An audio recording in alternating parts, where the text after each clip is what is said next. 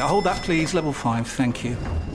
Ah, you must be one of our new interns. Yeah, hi, nice to meet you. Hi. Now, the most important thing to know is to Ertzen the Biparcel Rise plug sale. The most important thing is what? Sorry. The single most important thing is to Ertzen the Channelized Bing Bingus of the Biparcel Rise plug sale, and you'll be fine. Uh, yeah, that sounds important. Does work chat all sound like gibberish to you? Find collaborative articles with tips from the LinkedIn community to help you get through those tricky conversations. Making work make sense? LinkedIn knows how. Ryan Reynolds here from Mint Mobile.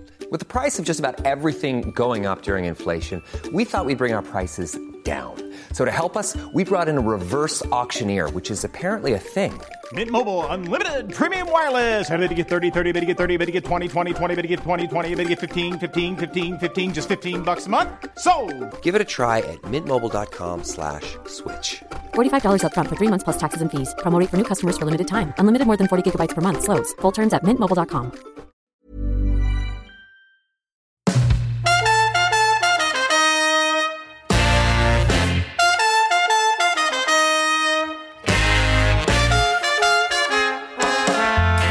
Hello and welcome to the following on podcast with myself, John Norman, and Jarrod Kimber. It is raining, it's pouring, and uh, well, there's no old men snoring. There's I can't really work out from our vantage point here on level four of the media centre what exactly those people are dressed as, but I'm sure Jarrod Kimber will be able to uh, let us all know. You're listening to the following on podcast, and we are looking back at day three of the Ashes first test here at Edgbaston.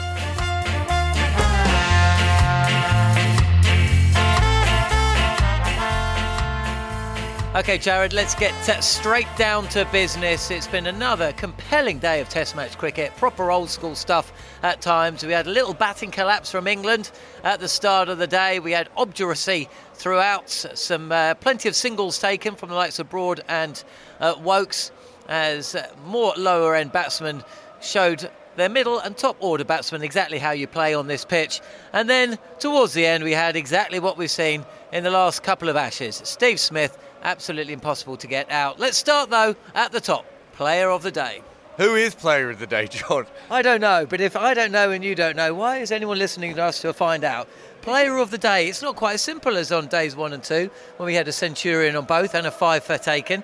Um, Probably Steve Smith because uh, Australia were in absolute panic mode. He came out and made them look a little bit more sensible. They've only lost one wicket since he's come out to play. He was also captaining for a little while there, so. Uh, a little while? He brought himself on to bowl. Yeah, but that's fair. Quality leg spinner as a young man. Seven wicket, seven wicket haul in first class cricket, John. I'll have you know. I'm sure he told Tim Paine that, or he just brought himself on. I don't know, but um, there was one moment today when Tim Paine was standing up to the stumps, and David Warner was at first slip, and Steve Smith was at leg slip, and they were both basically just directing the field. I told you this yesterday. No, no, no. We told each other this yesterday. Come on. We told it. We told each other this yesterday. Uh, Warner was doing it yesterday. It was funny. Everyone was going mad today, and I was like, well, did no one notice what was going on yesterday? Uh, it is very interesting, but I do think, yeah, Smith is I think the player of the day, just because I think uh, he's the difference between, well, possibly an England win, an Australian win, or, or a draw at this stage, because it is really raining tonight. Not that they were going to continue to play for much longer, but uh, what did we lost? 23 minutes. But um, it doesn't seem at the moment that England have a, a clear idea on how to get him out. I can tell you how to get him out. Left arm finger spin. Well, that may come into the equation. Hey, later on in the series, we'll uh, we'll return to that. Uh, let's look at uh, some of the specific moments of the match ball of the day. Yeah, I, I, was thinking about that. Most of the wickets today didn't go to anything spectacular, did they? I, um, there was a brilliant ball from Moeen Ali towards the end of the day that spun back and beat um, beat Bairstow as well. Beat, that was Bancroft, wasn't it? Was, was that Bancroft was batting and it beat yeah. Bairstow as well? That was a beautiful ball, drifted away, spun. A couple of times in this game, Moeen Ali and Lyon have just ripped the ball, and yet it hasn't really looked like a spinner's wicket either. Um, that was probably my favourite ball of the day either that or I'd have to check my phone to see what notes I wrote down. But I, that's the one I remember. So let's go with that. What about the delivery that dismissed Moeen Ali? Nathan Lyon bowling round the wicket, angling it in on the stumps, and for some inexplicable reason, Moeen Ali shouldered arms and off stump went for a little uh, lie down. Well, the reason that was a great ball, of course, is because uh, he hit off stump and the stump came out of the ground. And James Pattinson bowling the heat and, and power and masculinity couldn't even knock the bails off the day before look, straight pulls from spinners are obviously very good. How many of them are on purpose? I don't want to speculate. Uh, you know, I'd love to say that Nathan Lyon saw saw that, but why why with Moeen Ali's record against Nathan Lyon would you send Moeen Ali in ahead of Chris Woakes at this stage? It's a very odd decision to me. You know, horses and courses and all that sort of stuff, and, and I don't want to get too much too analysty and all that sort of thing. But realistically, I'd be like, Woakes is a really good matchup for Lyon. Why not send him in? I think we will see Woakes if called upon batting ahead of uh, Moeen Ali in second innings. I'm not sure whether we're going to see much of Moeen Ali for this series unless he can do something particularly dramatic uh, tomorrow and uh, and possibly on day five. But he has been bowling very well, like over the last couple of years. So is there a better spinner than him out there? No. So he's failing with the bat. He maybe hasn't been as spectacular with the ball as he could be, but I still think he's the best spinner in England. And I, have not seen any proof of anyone else coming through. That, and I th- I'm a big fan of Leach, but I think Leach is a very much you have to get him on a spinning wicket or in Asia or in very helpful conditions. Whereas I think Mo is quite a good bowler in all conditions. Um, but um, having said that, Jack Leach is maybe the only person in England who can get out uh, Steve Smith, so that might get him the gig. That is quite important, though, isn't it? And Jack Leach has done pretty much all that's been asked of him. He's only played one test in this country and only bowled three overs. But there's going to be a real clamour, and it's telling, or at least it was to me, that a bit like Adil Rashid, you see the difference between Adil Rashid, and I know the formats make uh, leg spin a little bit easier in one day cricket than test cricket, but he's got the backing of his captain in limited overs cricket. Rashid clearly does not have the backing of his, bat- of his captain in test cricket. Joe Root brought himself on not once but twice to replace Moeen Ali, and not only did he do that, he gave himself more attacking fielders around the bat as well. So I think the writing on the wall might be there for uh, Moeen Ali, unless, as I say, something dramatic happens on day four. Or the writing's on a, on a whiteboard, you just rub it out. Yeah, but you can r- rub out writing on the wall as well. Can you? It's harder. You're right, actually. It's still, you can faintly see Alan Mullery is God painted on the wall opposite Stevenage Road end or Johnny Haynes end, and that was probably put up there in the late 70s. Yeah. You, your kids just aren't old enough, so you don't know about writing on the wall yet. The story of today is such a big story, we forgot to go with it after player of the day, but we're going to do it now. What was story of the day? Look, it's not it's not a big story today, um, obviously, as we forgot it, but um, I think there's something to be said for picking bowlers who are good against tailenders in Test matches. Darren Gough, for instance. Darren Gough, uh, Mitchell Starc, for instance, who's not in this. Uh, Jofra Archer, I think, would have been a, a, fairly good one. I think England have got a lot of quality bowlers. They didn't have an obvious bowler to run through the tail, and Australia did quite well in the first innings. And then we see England do the exact same thing. And Pattinson and Cummins, I think, are better bowlers than Mitchell Starc. But when the tail's in, uh, I think they're. They, they almost bowl balls that are, are, useless on the tail because you can't edge them. There was one from Chris Woakes today. It could have been ball of the day, actually. Chris Woakes got a ball that angled in, um, started to started to swing away, and then hit the seam and went further. And it was it, it's wasted on it. It would be wasted on most of the batsmen in this game. And I think that you know, are you are you worried about that spider? No. Okay, good. Let's continue. So I think that, and I've been saying this for a long time. I remember when um, Mitchell Starc was injured for a game, and Australia brought in Jackson Bird. Now I'm a big fan of Jackson Bird, but they're not like for like. Billy Stanlake is like uh, you know, Mitchell Starc. Uh, Jhye Richardson is like uh, Mitchell Starc. So yeah, I think teams have to start thinking about that. And I think at the moment, we're still not seeing that. Batsmen and tailenders do need different things to get them out. Anyway, it's not a great story of the day, but it's my story of the day. Yeah, I must admit, I started thinking about that spider a little bit more. Oh, it's gone. Um, okay, rant of the day. Have we not got shot of the day? Okay, shot of the day. So we've got a running order, and can you follow it for two seconds? Okay, shot of the day. I'm going to go with something a bit random here. At one stage, I thought Nathan Lyon was bowling quite well. He'd got um, he got Rory Burns out, uh, and wasn't that a great celebration? I know this had nothing to do with shot of the day. Was it a great celebration of? Thankfully, he's finally edged one, and I don't have to live in fear that I'll never get him out. Um, uh, he was bowling to Chris Woakes, Nathan Lyon, and Chris Woakes got down and sort of I want to say lap, lap sweat, swept it, but it was more a, it was almost more of a Dilscoop over his head. He got inside it and did, played almost the Jos Buttler shot over the back of his shoulder.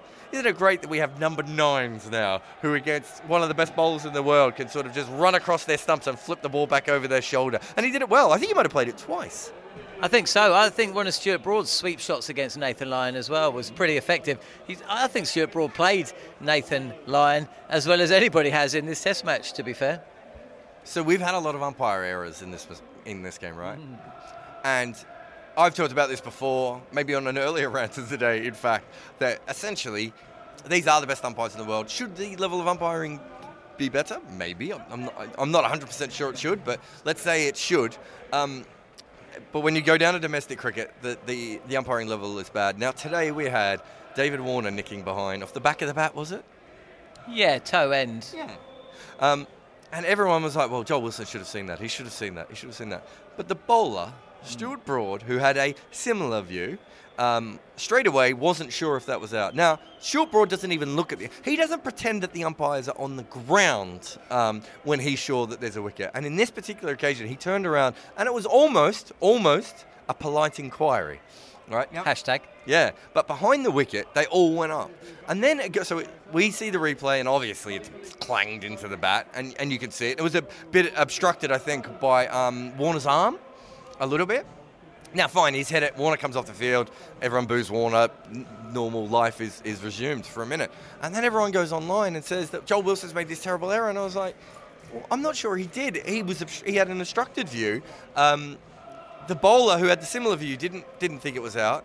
It's qu- really easy for us to notice if something's out if we super slow mo it and we see it from a couple of different angles and we see a close up of it. Joel Wilson doesn't have super slow mo eyes, John. Why? Would Maybe he that? should. Maybe he should. I mean, maybe he should now that you you brought that out. but uh, that would be my round of the day. That we have to understand that you know, a there are going to be errors because human beings and, uh, uh, do make errors, not us, but other human beings. Um, and b that not everything's as clear cut as that. It's very easy for you to go, well, he definitely hit that when you've seen a super slow mo. And most of the time, when we're in the press box or you're watching on TV or even if you're watching at the ground, when you say that's definitely out, you're basically guessing because you have no idea and you're watching the game from 50 meters, 70 meters, or uh, via a lot of pixels. Unluckiest of the day. Uh, I'm split a little bit here because I want to go with James Pattinson, who I may have gone with yesterday as well, just because I think he bowled way too well to only end up with two wickets in, in this first innings. But um, Phil Brown's putting me off because that's what Phil Brown does. Look, wants to be. Talking about unluckiest of the day. Um, but but I think I'm going to go with Ben Stokes because I think he was probably the best batsman that England had in this test. Thought he batted. I was really impressed with his batting. Moved back to six, which I think is better for him, better for England. I thought he, he batted brilliantly on, on, on a pitch that's not that easy to bat on. I, I was really impressed. And of course, he tries to cut one ball that's not that short and not that wide, and he nicks off. If I was him, I'd be I would have been walking off staring at Rory Burns, just being like, "How many times did you make a mistake?" And I make one, and I've got to go home. Um, so I think I think that's a bit unlucky. Maybe it's not unlucky because he, did pick the wrong ball, but I just comparing him to the bloke at the other end. But then again, you know, if you're comparing him to uh, the luckiest person of all time, uh, then in, who Rory Burns in, in that innings, then maybe everyone feels unlucky. You know, I, I don't know. Have you got an unlucky of the day? I would say that, um, well, England are pretty unlucky. The fact that Jimmy Anderson didn't come out and bowl. We always talk about Glenn McGrath missing the Edgbaston Test in 2005. No one stood up and said, actually, England have been just as unfortunate with Jimmy Anderson uh, missing this test. Everyone's actually blaming Jimmy Anderson or the selectors or trying to put some kind of like rationality around the fact that he just got injured after four overs. Um, so I'd say that's unlucky, but that isn't my unlucky moment of the day. I'd say anyone bowling on this pitch is slightly unlucky. Uh, not the spin bowlers, perhaps, but we've just seen Patrick Cummins, James Pattinson, and Peter Siddle. Both, all of them bowled 30 overs on this track. They've bowled really bloody well, um, and that is testament to the fact that this is one lifeless sponge of a pudding. And if if uh, Australia hadn't batted so appallingly in first innings, this game would have draw written all over it. This is a this is not a great pitch to bat on or bowl on. Does that make sense? So unlucky, I'd say. Yeah, because uh, you know, essentially, you're always in it as a bowler, but there's also you have to work to get that wicket, and then you finally get it, and then you have to work to get the next one. And the batsmen are always working their way in. And well, it's not just Burns. I mean, we you know we've seen it with a lot of the batsmen in this game trying to really work their way into these innings and, and struggling. So it's it, it's felt at times like it's hard to bat on and bowl on. Um, but yeah, lifeless. I, I think lifeless. It's it's okay. Steve Harmison called it a chief exec pitch within about two overs, and very often Steve Harmison is quite right. LOL, lol of the day. Oh, this is easy. Um, well, look, I'm going to have to have a bit of a go at David Warner. A little bit disappointed with him. He goes out in front of the Holly stands. They, they ask him to show what's in his hands. He opens his pockets and shows that there's no sandpaper in his pockets. But Cameron Bancroft didn't, didn't just put sandpaper in his pocket now, did he, John? He put it in his undies. He put it in. Did you say knickers? Only for women. Okay. Panties? Only for women. Okay. Y fronts? Only for men. Okay. He, he didn't flip, flip open his Y fronts to show that there's no sandpaper in there. And also, as you probably know, uh, a lot of cricket underwear comes with a secret pocket for your box as well. So th- he had an extra pocket probably in, in the front there. Um, and then he had the actual underwear itself. So yes, it was funny that he got his pockets out, but I think he could have gone further. He could have stripped. He could have been. He could have offered a bit like you know um, someone going through an airport and being taken off for a random test. Do you know that there's skateboard uh, trainers with hidden pockets so skateboarders can pop marijuana in there? I'm not saying that's a good thing or a bad thing. I'm just saying that, you know, maybe he could have been wearing those trainers and sandpaper was put in there instead. Yeah, it's, uh, it's certainly going to think about that one for a while. Mistake of the day.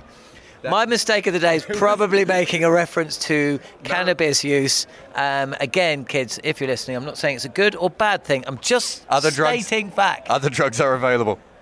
They're not available. They are available. Either way, we do not condone that kind of attitude uh, or activity. Mistake of the day. Well, Moeen Ali springs to mind again. Is uh, you know, I'm not getting into the Brexit debate, but you know, leaving is not a good idea. That wasn't a good idea. England losing four wickets for 15 runs was equally not a particularly good idea. Um, yeah, So is, is the mistake putting him into bat, or is the mistake him fa- him failing to I mean, he clearly has a problem against Nathan Lyon, right? So there's a certain point. It's a bit like the Shaun Marsh debate, right? Or, or the Mitch Marsh debate, or any of the Marsh debates, which is people they, they have a go at the player. Right? It's not the player's fault. If you have an actual deficiency within your game, you might have worked as hard as any human being to overcome it, and you can't. I'm not saying Moeen Ali has, but I, I know for a fact that he just can't work out Moeen Ali. Uh, sorry, he can't work out Nathan Lyon. He just can't work out how to score for him. He can't work out how to stay in. It's like Nathan Lyon's got a hold on him. England know this. Everyone knows this. There were, the, there were people walking on the footpath outside that don't even know about cricket that were asking if this was a World Cup match that knew that he had that problem with Nathan Lyon. And yet England still sent him out in a, in a time when they probably just need to consolidate a little bit and, and, and strengthen um, that inning. So for me, eh, I find it hard sometimes to blame Moeen Ali. At a certain point, though, he does have to bat. So Well, see, this is the thing. You're not sending him in at six, where remember he was playing throughout the last Ashes. You're not sending him in at seven, where he had probably most of his success. You're sending him in at eight, and by the same kind of logic, you'd have to say, well, Stuart Broad shouldn't have come in ahead of Jimmy Anderson because everyone knows he can't deal with the short ball. yeah, but this pitch doesn't have any short ball, so he's fine. Look, How was he out? clearly Moeen Ali should have opened the batting. I think that's what we're saying. Moment of the day. Oh, Steve Smith getting hit in the head for many reasons. One, he did that weird shaky thing. He really did, didn't he? It was really odd, Can especially in explain especially in slow mo. Explain it in words. Um, it was like watching a nature documentary when a uh, frog or chameleon had just submerged from a pond and was sitting on a leaf and was just trying to get rid of the water, excess water that was uh, balancing on his nose and head. That's exactly that's exactly right. Um, also, because obviously, you know, around the concussion rules protocols, there's a, there's a lot of different rules. One of which is you have to have a like for like player, right? So you know, if if Jimmy Anderson is injured, they can't uh, they can't bring in Jack Leach. Sure, you know, um, you know, it needs to be an all rounder and all these sorts of things, and we understand this, of course. But if Steve Smith gets injured, other than reanimating the corpse of Don Bradman, I'm not sure Australia can find a like for like play, player. So if he did, imagine he was concussed. And I'm not saying he shouldn't go off because I believe in the concussion protocols and I'd like to keep Steve Smith's uh, future life with his head being normal. But um, at the same time, wow, that would have made a huge decision. Now, we have just watched a World Cup, right, where teams have been pinging the short ball in over and over and over again because um, even though it goes for a few more runs, it takes a lot more wickets, right? So the risk and reward is there. If you then bring in a concussion protocol that every time a player gets concussed from a short ball, um, you're bringing in another wicket taking opportunity. We now have more fast bowlers in the world than ever before. It is possible, of course, that we will get more bounces because of the concussion protocol than we would have without it. And then you've got the tactical thing. Jimmy Anderson's out there batting today. You don't want Jofra Archer to bowl, so the last thing you want to do is bowl him. I, I, I found it really, the whole thing I found really fascinating from a from a logistics point of view, from a from a rule book point of view, and how it might change tactics, and also people might get hit in the head more and or less. That was moment of the day, and that was following on. Myself and Jarrod will be back after day four. Bad weather expected in this part of the world, so it might be a truncated day's play. Um, maybe it'll give a little bit of life back into the pitch. Maybe the bowlers will have a bit of cloud cover to work with. We shall wait and find out. You're listening to the following on podcast. Download us on Acast or iTunes, and we'll be back after day four at Edgbaston.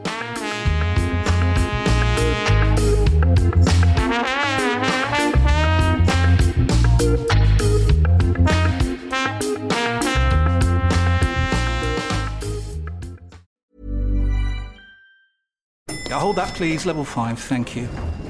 Ah, you must be one of our new interns. Yeah, hi, nice to meet you. Hi. Now, the most important thing to know is to Ertzen the Biparcel Rise plug sale. The most important thing is what? Sorry. The single most important thing is to Ertzen the Channelized Bing Bingus of the Biparcel Rise plug sale, and you'll be fine. Uh, yeah, that sounds important. Does work chat all sound like gibberish to you? Find collaborative articles with tips from the LinkedIn community to help you get through those tricky conversations. Making work make sense? LinkedIn knows how.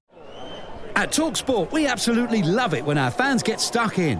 That's why we want you to join us in The Dugout, a brilliant new Talksport listener community. It's a place where you can tell us what sports you're into and who your favourite teams are. And tell us what you think we could do better, like big guests and new sports and that. You could win an Amazon voucher for taking part. What are you waiting for? Visit talksport.com slash dugout and get stuck in. 18 plus terms and conditions apply.